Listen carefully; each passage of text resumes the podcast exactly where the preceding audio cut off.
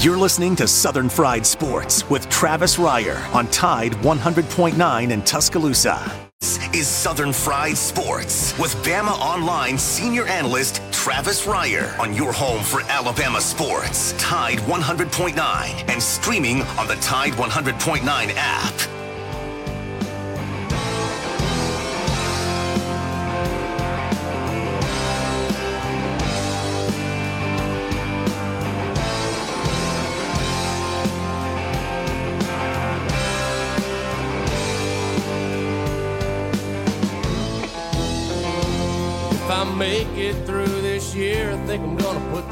Bottle down.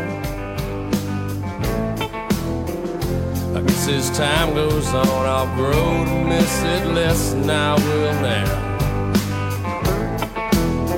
And I think I'm gonna tell her that I'm gonna go away for a while. Till I can get this demon out.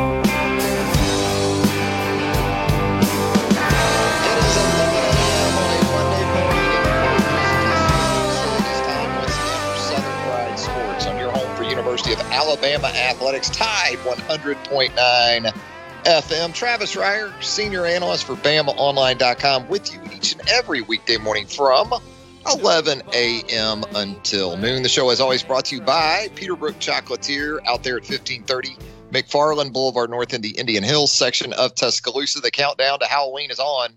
It's coming up this Saturday. Going to be interesting.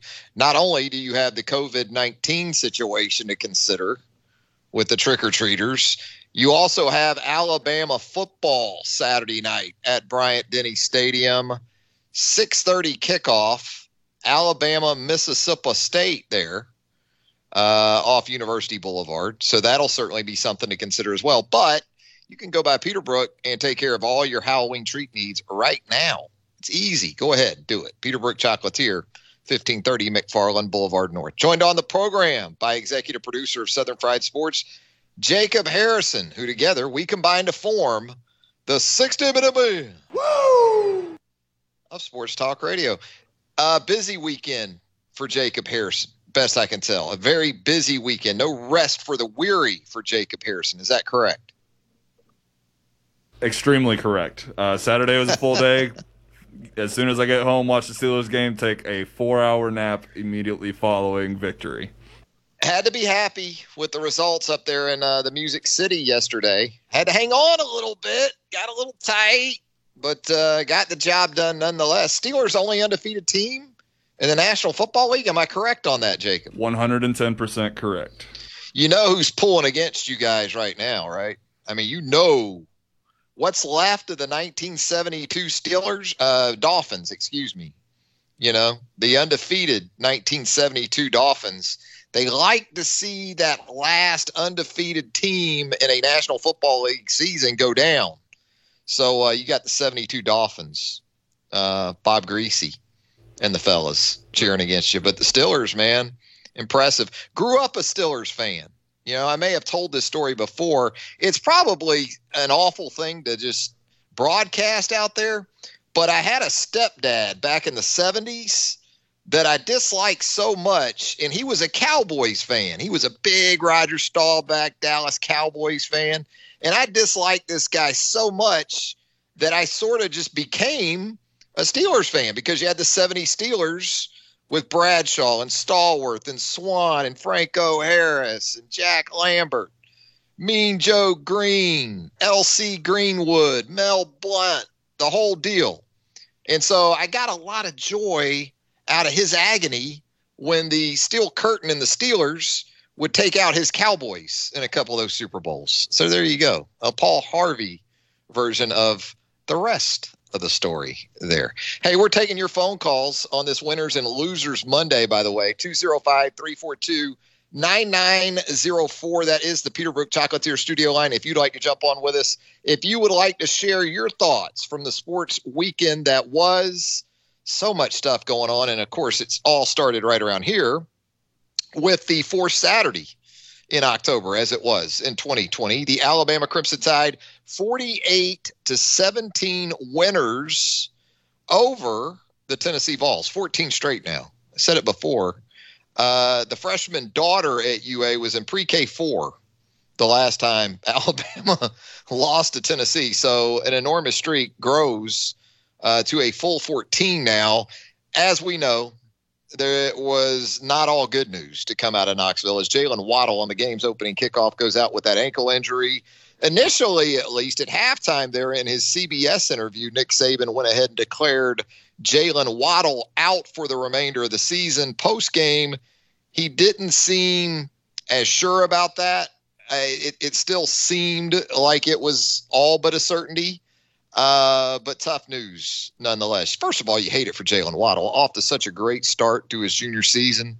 Uh, had the four straight 100 yard receiving games, very much trending in a direction as a high first round pick for the 2021 NFL draft. And that may very well still be the case. In terms of tape, I don't think Jaylen Waddle needed to put a whole lot more out there for his draft status. What it becomes now is more about the extent of the injury in the eyes of the National Football League, especially when you consider what makes Jaylen Waddle what he is. And of course, that speed. And it is also, though, short space quickness. You know, his ability to really change direction, get to top speed in a very expeditious manner. So we'll see how that goes. Certainly hoping for nothing but the best for Jaylen Waddle. As for what it means to this Alabama football team, well, the thing about it happening on the game's opening kickoff is that you got a pretty good idea about all that because it was Slade Bolden who jumped in there as the number three receiver. Now, he was in pretty much Jaylen's role throughout the game. I mean, they'll move Jaylen around now. Jaylen's not just limited to being a slot guy. But as far as putting Bolden in the backfield at times, motioning him, high motion, those type of things that you see Steve Sarkisian do a good bit with Jaylen Waddle, that was still uh, what Slade Bolden was asked to do on Saturday. John Metchie with another huge game. Work, uh, workmanlike, lunch pail like performance from DeVonta Smith. Seven catches, 73 yards, but Metchie with the big game with 151 total and I thought Bolden was really good. You know, he had the fumble there that you didn't like. Alabama's lone turnover of the game, trying to make a little extra, put the football out there, didn't have it in tight enough, loses a fumble. But otherwise, you know, these Alabama receivers, even without Jaylen Waddle, they do not drop the football. Mac Jones was really good once again on Saturday. Came out 11 straight completions, gave him 19 in a row new record for UA football 19 consecutive completions, uh, eclipsing the previous mark set by Greg McElroy back in the 2010 season. But let me say this, and I love Mac just like everybody else. His receivers help him out. And those 11 straight to start the game Saturday, there were at least three where guys made big time plays for him. DeVonta Smith on the slant, where targeting was initially called but then overturned. I still don't understand, by the way, how you overturn that. You know, I mean, I don't think the intent from the UT safety was malicious in any way. He did not launch. I get all that. But if you do not see what you're hitting, in other words, if your eyes are not up and you go to the head and neck area, I don't know how that's not targeting by the letter of the law, especially when it's called that on the field.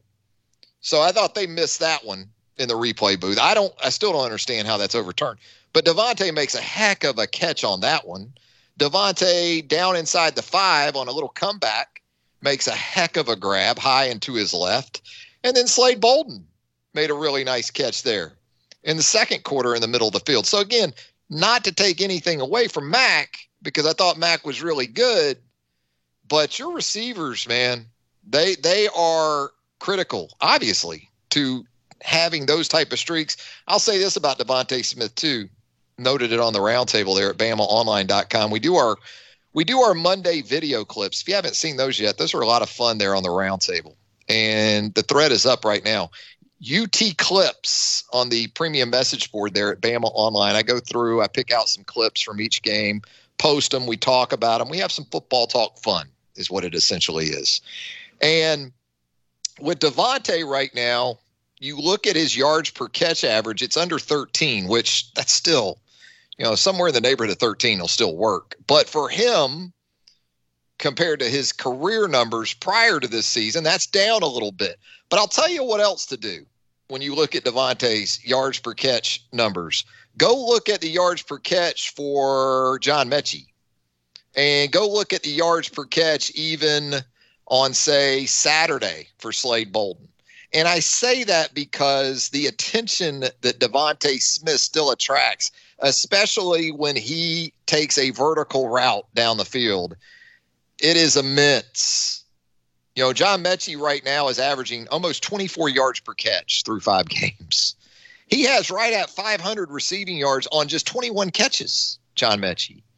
Slade Bolden on Saturday averaged nearly 16 yards per catch. So DeVonta, he impacts things tremendously. Najee Harris does too. You know, Najee Harris on that RPO action, those inside linebackers, they still have to check him first. In fact, Mac on the one really nice catch by DeVonta Smith inside the five, um, it was off pistol action, and the two inside linebackers for Tennessee and the free safety got sucked up. And Mac had John Metchie on an inside route wide open for a touchdown. He still went to DeVonta. DeVonta made a heck of a grab, but it just shows you the sort of extra attention that some of these guys attract. And now with Jaylen Waddle out, that will continue to be the case. So it's going to be up to guys like Metchie and Bolden and in, on occasion tight end Miller Forristall to deliver in the passing game. And as much as anything right now with Waddle out, you can't afford another injury to one of your top guys as far as the skill positions go. Najee, um, uh, Metchie, DeVonta, got to keep those guys healthy. 205 342 9904. We'll get into the defensive side of things for Alabama coming up in a little bit, too. And at the bottom of the hour, we're going to hear from Hank South. Big recruiting news yesterday for the Alabama Crimson Tide. Ga'Quincy McKinstry, the five star cornerback from Pinson Valley High School, announces he too will sign with the Alabama Crimson Tide. He becomes the fifth five star for the 2021 cycle, according to the uh, 24 7 Sports Composite player rankings, anyway. to verbal to Nick Saban and UA. We'll get Hank's thoughts on that. And what about the potential?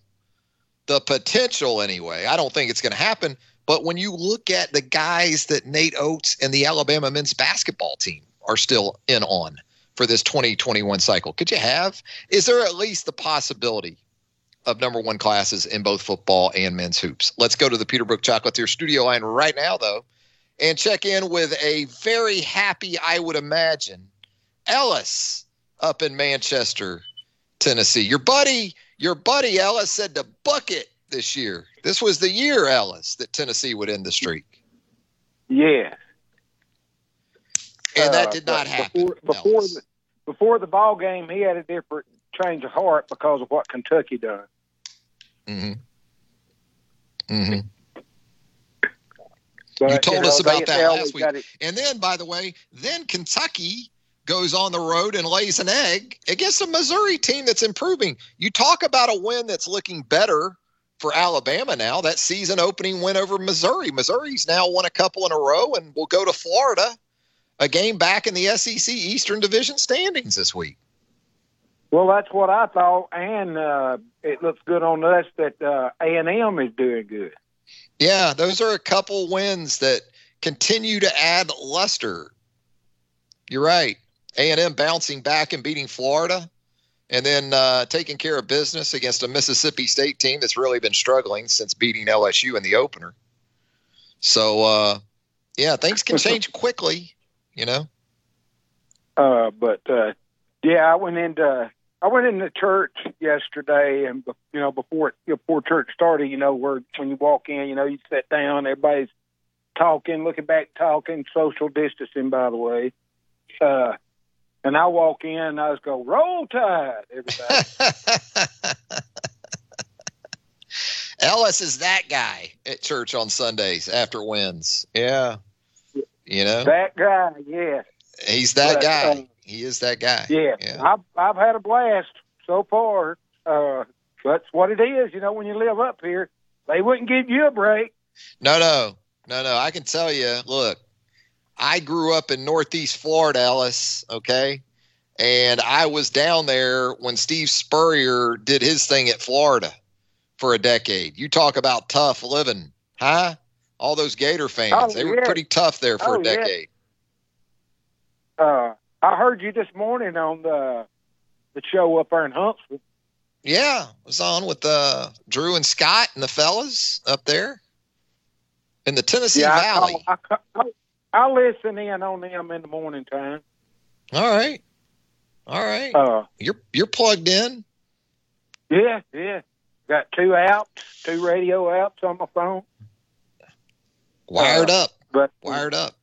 it's it's bad that uh, we lost uh, Waddle, but it's crazy that people are blaming the coach on him getting out there and getting hurt.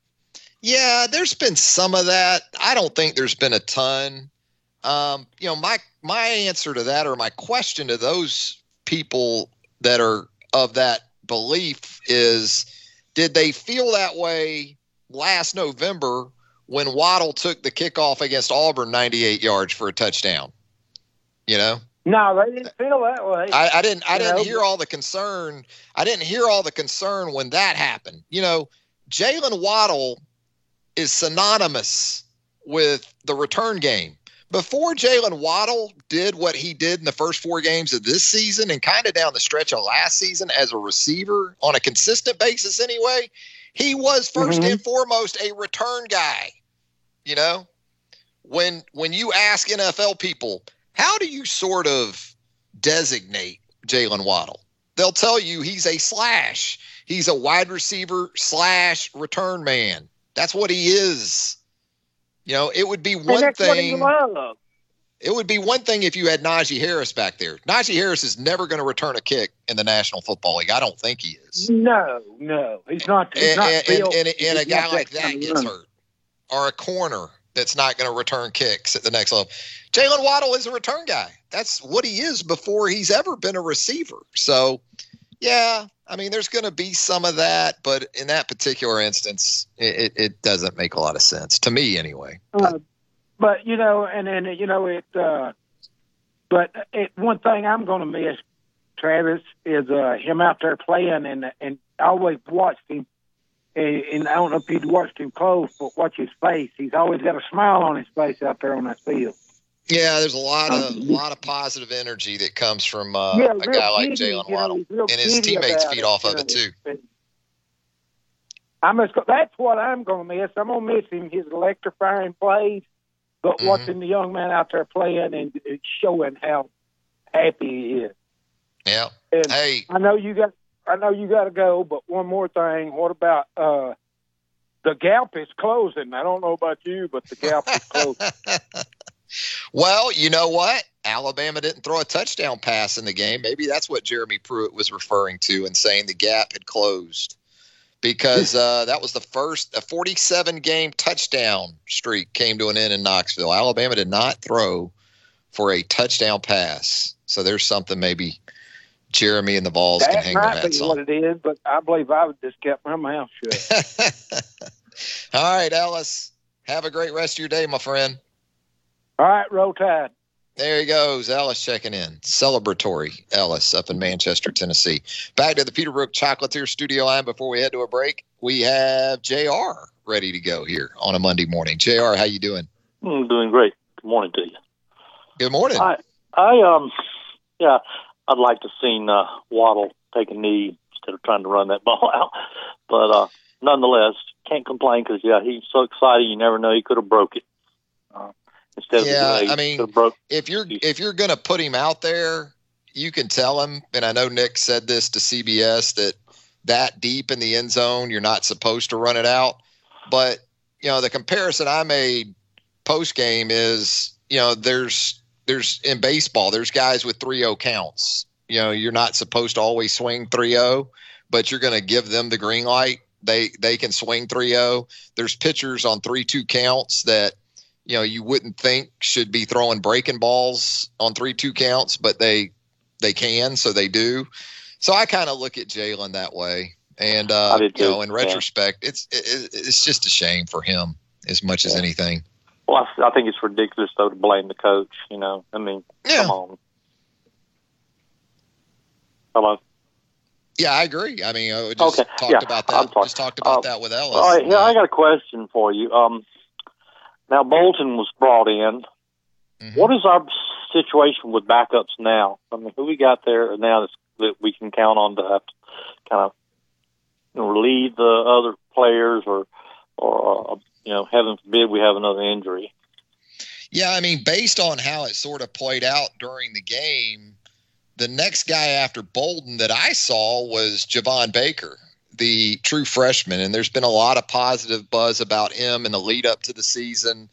They traveled all three of their true freshman wide receivers, Traeshon Holden, Thaiu Jones Bell.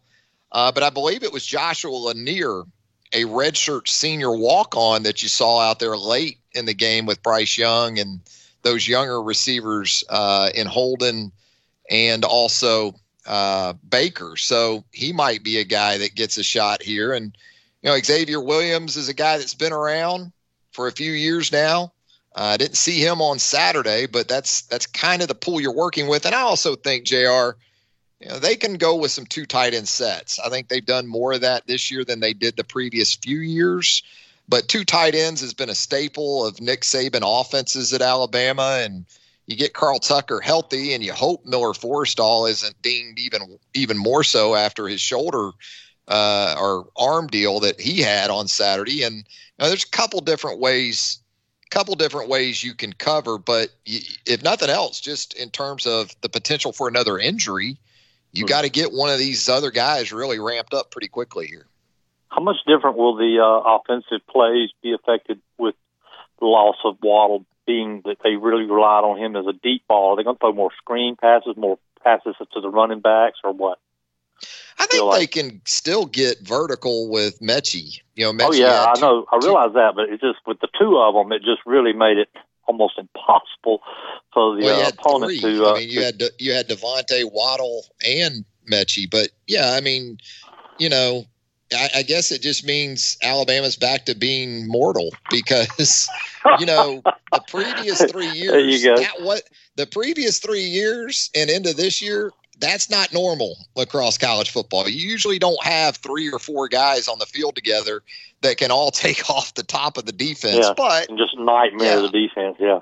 yeah, that that that may be the the biggest difference, and just the ability to just get Jaylen. Well, we talk about the deep ball, but the thing with Jaylen is you can just swing it to him. You can throw it out hot to him. You just, can jet just sweep knew it how to to follow that ball and get up there and get Yeah. it. You know. Yeah, and I- I'm not sure you're going to be able to do that with with Slade Bolden as much, but um, He did great though. I, I Oh, he was. He was. I thought you know, other than the fumble, he was. If they can, if they can keep what they had Saturday intact, they are still going to be very good offensively. You don't have another Jaylen Waddle, so that that that goes without saying. But Right. they are still good enough if they can keep this intact that they can they can score points on just about anybody. and maybe keep that national championship in sight. Well, we'll see. I think it. I think it's very very reasonable still. We'll see. Yeah. Well, great, great talking to you, Travis. Appreciate your You too, JR. I enjoyed the chat. Talk, the chat you, Thanks for the call. There he goes. JR checking in on a Monday morning. Yeah, with Waddle, the thing too is that pre snap, Sark had really utilized him in a lot of motion stuff and influencing defenses a certain way. Um, you know, and it also helps even in your protection of Mac Jones because he's not a runner.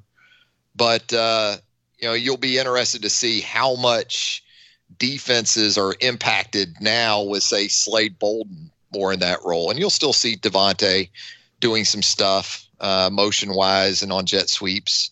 Maybe Metchie gets some of that cranked up more now. Maybe Metchie becomes more of what Waddle was, and you know Bolden is is more of just a pure third receiver. We'll see. You know Sark's got some stuff he'll have. Gonna head to a break. We come back more Southern Fried Sports on a Monday, presented by Peterbrooke Chocolatier. Right after this. A mild afternoon, the sky partly sunny, the high 78. Tonight becoming mostly cloudy with the low at 62. Tomorrow, a mix of sun and clouds, a small chance of a shower, the high 80. Wednesday, cloudy and breezy with rain much of the day, the high Wednesday at 78. I'm James Spann on the ABC 3340 Weather Center on Tide 100.9. Tide 100.9 for more coverage of Alabama football. Visit us at Tide100.9.com or download the free Tide 100.9 app. The Crimson Tide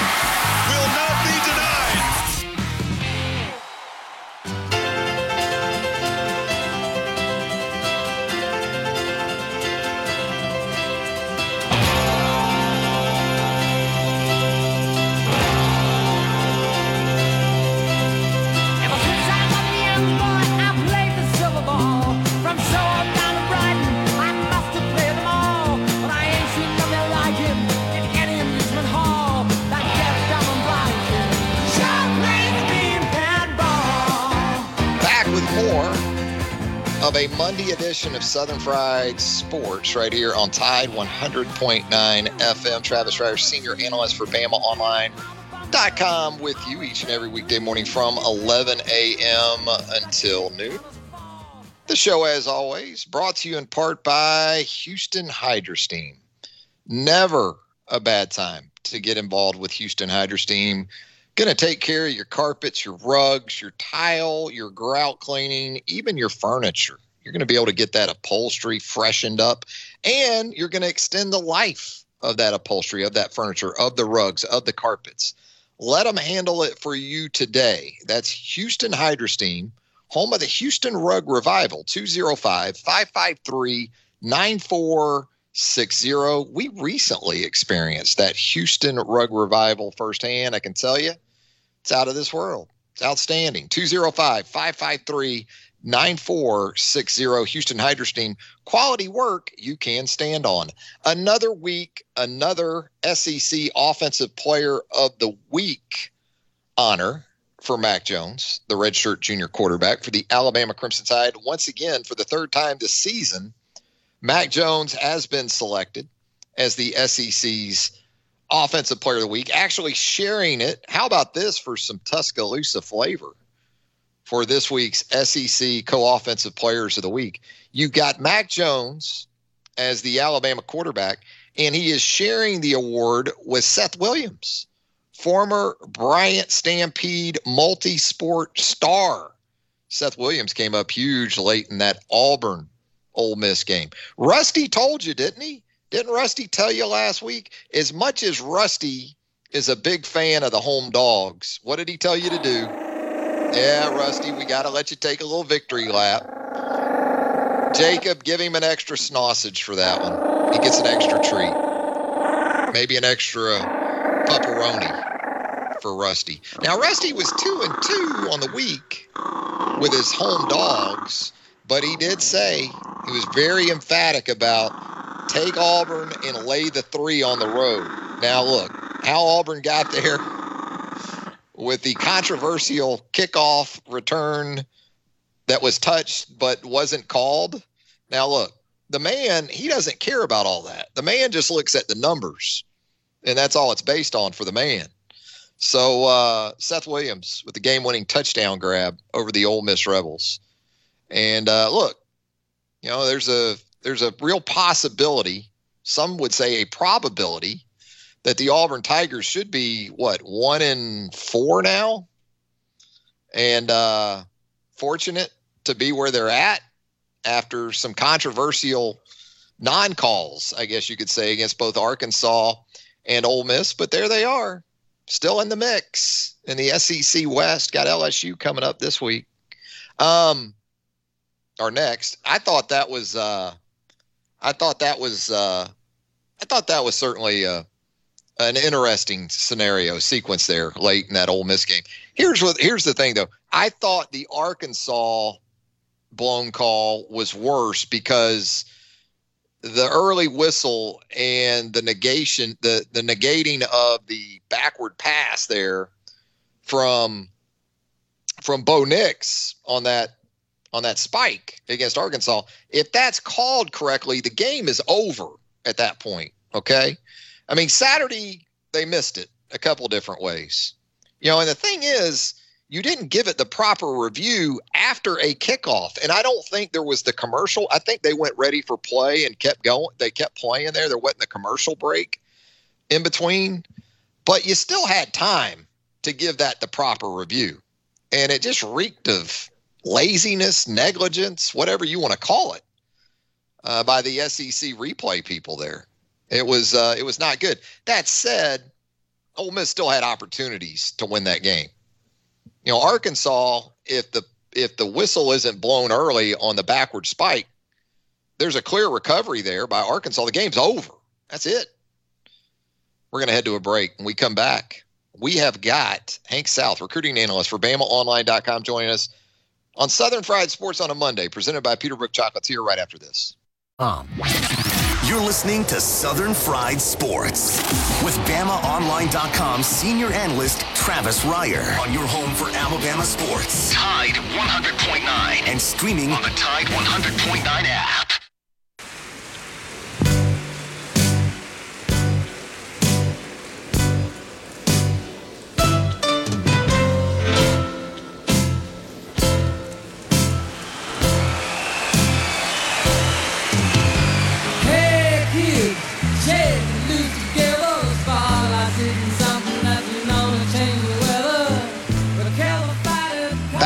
More of a Monday edition of Southern Fried Sports right here on your home for University of Alabama Athletics. Tide 100.9 FM. Travis Reier, senior analyst for BamaOnline.com with you each and every weekday morning from 11 a.m. until noon. It is a McKinstry Monday in a lot of ways as the Alabama Crimson Tide on a very newsy football weekend capped it with a commitment from five-star cornerback Ga'Quincy Kool-Aid McKinstry from over there at Pinson Valley High School. Joining us to talk about that right now. BOL recruiting analyst Hank South. He has been all over this situation for quite some time now. And with that, Hank, I knew that uh, you had a decent confidence level, I guess, going into this thing on Sunday that it would be Alabama uh, for Ga'Quincy McKinstry. But I guess you never really know, right, until you hear these young people utter the words in a lot of cases. Yeah, you, you really do never know. And, and it was kind of, you know, there's always that little nervous feeling, you know, have as a recruiting analyst on decision day, you know, when you when you've made your prediction, especially, you know, we're talking about the about the year anniversary uh, of Arik Gilbert's decision when uh, when he committed LSU and shocked everyone. So you always have to watch out for that recruiting. You know, things can happen, but no, we we felt um, pretty good. Bama had the best shot entering Sunday to get him over Auburn and LSU, and, and that's what ended up happening. So, in your viewpoint, what is Alabama getting in Quincy McKinstry? Obviously, a guy too that accomplished on the basketball court. Yeah. So, uh, really dynamic in a in a couple of different ways, I guess. Yeah, that's a good word to put it. You know, dynamic athlete. You know, he can he can play both sides of the ball. He plays basketball.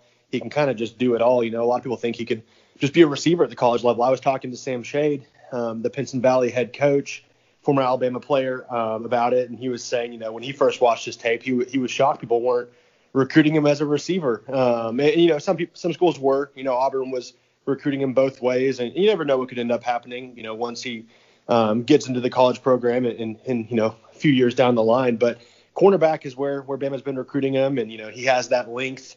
Um, you know he has that athleticism. He's got the hips. You know he has everything you kind of want in a uh, in a cornerback prospect. Barton Simmons actually broke it down really well on that CBS HQ um, broadcast on Sunday, kind of um, shedding light into why he's the number one rated cornerback in the country. And he can even, you know, he can play in safety too. He can play all over, and that's kind of the theme of, you know, defensive back recruiting for Alabama.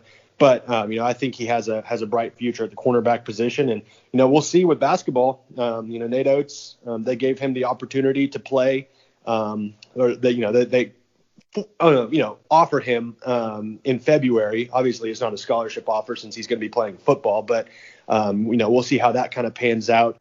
I saw um, J.D. Davison, Bama's five-star uh, point guard commit, tweeting it. Um, Ga'Quincy last last night with uh, the uh, the LeBron D Wade graphic that, that I guess Bama made. Um, so uh, he, he's expecting to play basketball. So we'll see. It'll be interesting to follow. What does this mean in terms of the class of 2021 team recruiting rankings? Because it seems like it's pretty much a two horse race right now with Alabama and Ohio State. Alabama picks up its fifth five star for the cycle and Ga'Quincy McKinstry. Almost appropriate, I guess you could say, in an election year. Uh, the electoral college here down the stretch. Hank, what needs to happen? You know, we're, we're going to have you as sort of our election uh, expert here. What what states, I guess, uh, could you say that that Alabama needs to win here down the stretch to hold on to that number one ranking? Yeah, you know, it, it seems pretty evident that that uh, Bama and Ohio State have kind of pulled away from the pack um, in terms of you know this this race for number one. Obviously, you know Georgia, LSU, um, Oregon's even in there, but um, you know I think it's it's clear it's going to be Alabama or Ohio State. And, and, it seems like Bama, you know, with with uh, McKinstry's commitment, they they've kind of really strengthened their grasp on it. Um, entering yesterday, it was like 304.25 um, to Ohio State's 304.22. So it was like that close of a difference. With the commitment, Bama's up to 310.25 uh, to Ohio State's 3 uh, 304.22. So um, they've got a pretty healthy six point lead on Ohio State.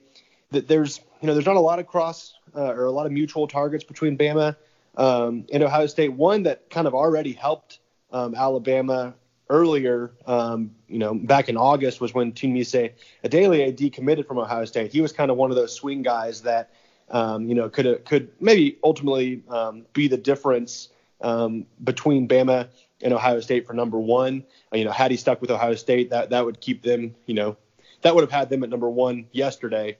Um, and, you know, keeping it a little bit tighter of a race.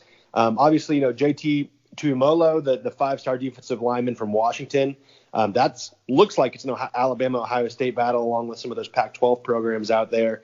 Um, so he could certainly be be a guy that kind of figures into that that um, you know the final um, breakdown. But you know if you look at Bama's remaining targets, they're all top 100 guys. There's not really many um, you know um, lower ranked guys. So any anybody they add or, or you know are, are in position to add down the stretch, it's just going to keep boosting them higher and higher. So, you know, I, I, think Bama has a pretty good shot to, to hold on to this thing, um, you know, come February.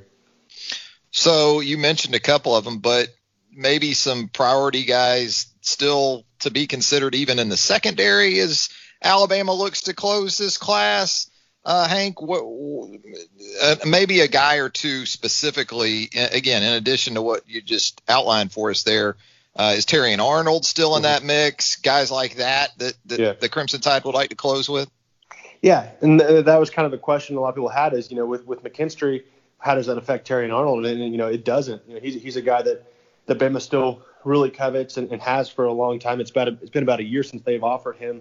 Um, and they've been after him really hard ever since. Um, and, and so, you know, he's still heavily in the mix. I think he's putting out a top five here soon. Um, and, you know, he, he's been pretty adamant about, you know, he's taking his recruitment to February um, before he announces a decision. But Bama's right there for him um, as far as guys in the secondary. Um, Georgia, Florida are also heavily in it for him as well. Um, you know, Sage Ryan, the, the the safety from Louisiana, he's a guy that you know we, we interviewed a few weeks back, and he was saying he's talking to Bama every day. Um, he's rated the number one safety in the country out of Louisiana. Obviously, has some really strong ties to LSU. Um, his, his, uncle's the or his cousin's the running backs coach, um, and, and, his uncle played at LSU. He's in Lafayette, um, so certainly LSU seems to be the team to beat. But he, he's you know he's still in the mix. He has a top three right now, about to put out a top two, and Bam is in that. Um, so so he's one to watch. Jordan Gilbert, another guy out of Louisiana. That's another defensive back Bam has liked a lot since offering earlier in the spring. So there's still some guys on the board certainly that the Bama is, is pursuing in the secondary, despite you know adding Ga'Quincy McKinstry on Sunday. Seems like a, a great year in terms of defensive back depth in this class because right here locally, Kamari Lassiter, a really mm-hmm. good player from American Christian Academy, just last week commits to Georgia. Yeah. Uh, Tuscaloosa guy headed to Athens. Is is that pretty much the case? It, you know, you, you never can have enough corners, as we know, but it, it seems like uh, maybe there's there's more depth here in the in the back end of the defense in this cycle. Yeah, it, it does seem that way, and I think you know it's an important year for that. Obviously, you know we kind of circled that entering the year as far as uh, secondary being a need, per, uh, particularly cornerback. with the with, you know with the thought that Surtain's likely going to turn pro, potentially Josh Jobe. You know, you know, entering the year we didn't really know on Ronald Williams. He he could have been a one and done type guy too. Obviously, you know, with his injury, that's kind of set him back a little bit. So. Uh, but yeah, you know, to, to have um, this much depth and this much talent in the class, it was, it was an important year um, for Alabama, and you know they're, they're benefiting from it. Tough, tough Saturday for Alabama from an injury perspective. Obviously, with Jaylen Waddle going out with the ankle injury, I wanted to ask you, Hank, when you look at last year's signees, Traeshon Holden, Javon Baker, uh, Jones Bell, and then consider the players Alabama has committed for this cycle at the position, is there one of those guys between the six or so between last year and this year that you look at and think that guy could end up being Waddle like at least? I'm not going to put anything on a young player to be the next Jaylen Waddle, but maybe in terms of his skill set and, and the way he plays and the things he's able to do, who who would you go with uh, among those guys? Yeah, I think on that one it's an, it's a no-brainer, and obviously, like you say, you don't want to put those kind of expectations for you know what Jaylen Waddle's been to been able to accomplish. But you know, Christian Leary, um, the wide receiver from from Orlando that committed to Alabama back in the summer, I think he's the most Waddle-like, and and even when you talk to him, you know that's kind of been um, you know what they've been aiming for in, in recruiting him and, pitching Alabama to him, and you know what receiver wouldn't like that kind of recruiting pitch um, to kind of watch Jaylen Waddle see what he does and then say, you know, that's what we want you to do. So, um, you know, he, he's one of those just another one of those dynamic athletes. You know, he can t- take the top off the defense. He can really he's a scoring threat from literally anywhere on the field, whether it it be on offense in the return game. Um, so you know he he's he's that exciting of a of a prospect, and, and yeah, again, certainly you know Waddle's kind of a, a, different breed type guy and what he's been able to do. Um, but I think Leary has the best chance to at least somewhat replicate that, if not, you know, be that guy for the Alabama offense. As we let you out of here, Hank, this Alabama men's basketball recruiting class for the 2021 cycle continues to try to add some significant pieces. You know, in most years, we would have looked at the commitment of J.D. Davison, the top point guard in the country, a top 10 national prospect is well that's that's a nice capper. That's you know that's pretty much the extent. That's the ceiling for an alabama men's basketball recruiting class. But man they're still heavily involved with a couple of uh, top 25 guys in caleb houston of montverde academy also charles bediako of img uh, what's the realistic possibility that alabama ends up with at least one of those guys, if not both of them. And then what are we talking about ultimately for a ceiling for this class where the, the national rankings are concerned? Yeah, you know, it, it, it seems very possible um, to get one of them. You know, I think I think it's actually I think you could probably say likely to say one of them. Um, it, you know, that being Charles Bediako at least at this point. You know, if you look at his 24/7 page, we got all our basketball analysts projecting him to Alabama at this point on the 24/7 Sports crystal ball. So, you know, that automatically puts Bama, I believe, into the top 10. Then if you're talking about adding a guy like Caleb um, Houston, um, you know, he's he's a guy that would um, at this point in the recruiting cycle put Bama to number one. So, you know, that number one in football and number one in basketball in the recruiting rankings, obviously, you know, that's you know that might be making a little bit of stretch right now. I think I think Caleb's a little bit more open. Um, I, I, know he, he narrowed his list down to I think four, but I, I, think he's he's not in a huge rush. Whereas you know maybe maybe Bediako is more um, heavily trending to Bama at this point. And then you know beyond that, you got guys like you know Wesley Cardet, the, the combo guard out of Orlando. He's a guy that's very high in Alabama. He's not that you know five star ranked guy, but you know a top 100 prospect in the country. So they're in on some some big time guys. Um, and you know this, this class certainly seems like it has a chance to be the best ever for for Alabama basketball. Wow, great stuff as always from Hank South. If you haven't already, give Hank a follow on Twitter at Hank South 247. Of course, catch all of his great work there with us at BamaOnline.com. Thanks a lot, Hank. We'll talk to you again soon. Anytime. Thanks, Travis. There he goes, Hank South, recruiting and online.com. Back with more of a Monday edition of Southern Fried Sports, presented by Peterbrooke Chocolatier, right here on Tide 100.9 FM, right after this. A mild afternoon, the sky partly sunny, the high 78. Tonight becoming mostly cloudy with the low at 62. Tomorrow, a mix of sun and clouds, a small chance of a shower, the high 80.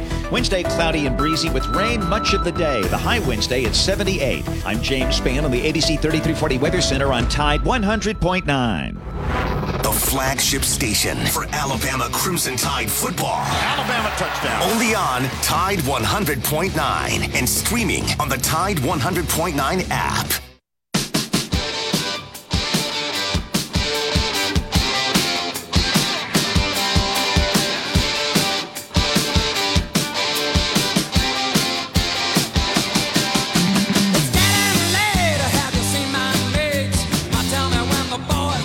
On this day, 45 years ago, that guy right there played the second of two sold out shows Dodger Stadium. How about that? Chavez Ravine, as it's known there in the LA area. Elton John. I guess I was six when that happened, but I can tell you between Pops and my mother, there was plenty of Elton being played in the Buick or around the house, you name it. Soundtrack of the childhood right there. It's Southern Fried Sports on a Monday. Thanks again to Hank South, recruiting analyst for BamaOnline.com, joining us in the previous segment. Big news for the Alabama football program. Ga'Quincy McKinstry, five star corner, commits to the Crimson Tide yesterday. You saw that on CBS HQ. Another five star for Nick Saban, right? And we head into Mississippi State week.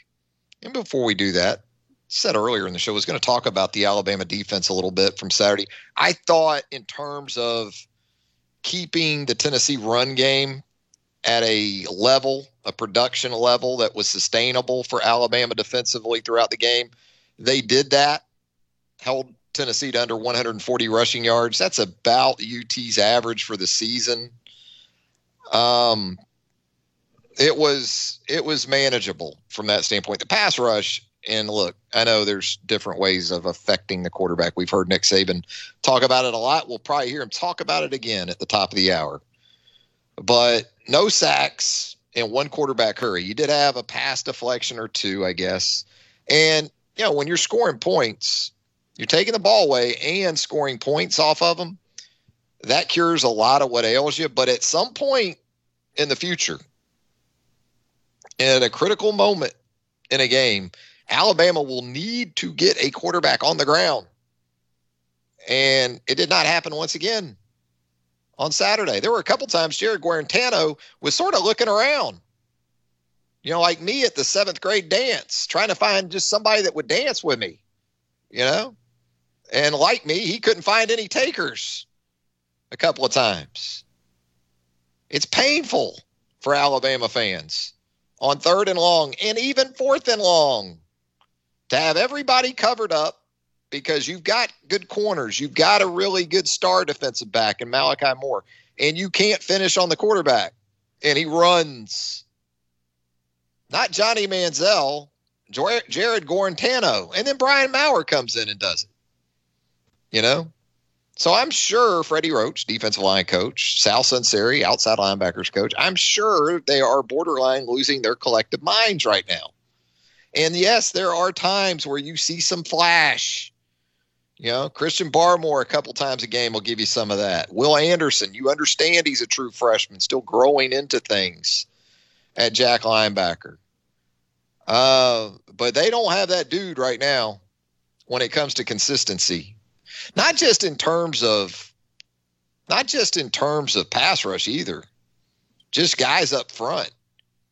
You know, you don't see a Quinnen Williams or a Da'Ron Payne type that requires a double team. Phidarian Mathis is doing a nice job. Proud of Phidarian. He sort of came into the season as a a depth provider. That was the thought of Phidarian, and he starts again on Saturday and does some nice things. But um, you know, there isn't that guy, there isn't that war daddy on a snap in, snap out basis that opposing offenses are having to game plan for. And that's why, you know, I hear people kind of get on the back end of the defense for the touchdown passes on Saturday. When you consider zero sacks and one quarterback hurry, 163 passing yards, that's not a lot.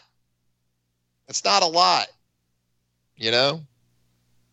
Other than the three big plays that UT had through the air, Guarantano and Maurer averaged like 2.4 yards per attempt on Saturday. You'll take that. Again, especially with a pass rush that's not getting home. And you watch the game back and you see where Alabama's staff is trying to do some things to create some more of that. And on occasion, he gets burnt by it. Brought a safety blitz on a third and eight Saturday. Brian Branch, the true freshman in the game, they bring him on a safety blitz. And because Alabama doesn't consistently enough put quality tape out in terms of run fits and being able to defend the run on third down, you still got teams like Tennessee going to run it on third and eight.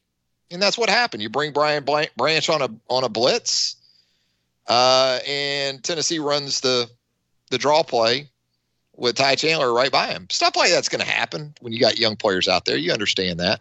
But there's other aspects of the play where there's not young players that if they were doing their job adequately, you would be able to cover for that. And it just doesn't seem as if Alabama's still to that point. It was okay. The tackling was better. You know, you hold Tennessee to a few more than 300 yards on the day, you take that, especially with this offense. You got a defensive score from Malachi Moore. There were positives uh, but there's still plenty of work to do. Mississippi State week coming up. What is it about Mississippi State week, by the way? You know, it's like six degrees of Kevin Bacon, the actor. It seems like you can tie Kevin Bacon into about just about every aspect of Hollywood, whether it's actors, movies. You know, his connection just runs forever. Kind of that way with Mississippi State and Alabama of late, where injuries are concerned. Lose Jaylen Waddle last week see Mississippi State this week. A year ago, lose Tua Tagovailoa in the game in Starkville at Mississippi State. And guess who's making his first NFL start on Sunday for the Dolphins against the LA Rams? Tua Tagovailoa. It's like six degrees of Kevin Bacon these days with the Bulldogs and Alabama injuries. That's going to do it for a Monday edition of Southern Fried Sports. It's been a lot of fun, as always. Appreciate Hank South joining us here on the program. Jacob Harrison doing a great job, as usual, producing the show, making it at least somewhat listenable. We always appreciate the great work of Jacob. The lunch whistle on a Monday. We're going to get those uh, case of the Mondays taken care of for you taken care of for you at Southern Ale House, 1530 McFarland Boulevard North in the Indian Hill section of Tuscaloosa. Get by there and get your week started with a yard bird chicken sandwich, grilled chicken breast, a big one too, not a half breast, a full breast. You're going to have American cheese on there. You're going to have thick cut hickory smoked bacon. You're going to have some arugula, slap your mama sauce, and then also that buttery soft brioche bun. Going to take great care of you there. Southern Ale House, 1530 McFarland Boulevard North. Until 11 a.m. on Tuesday. Have a great rest of your Monday, everybody.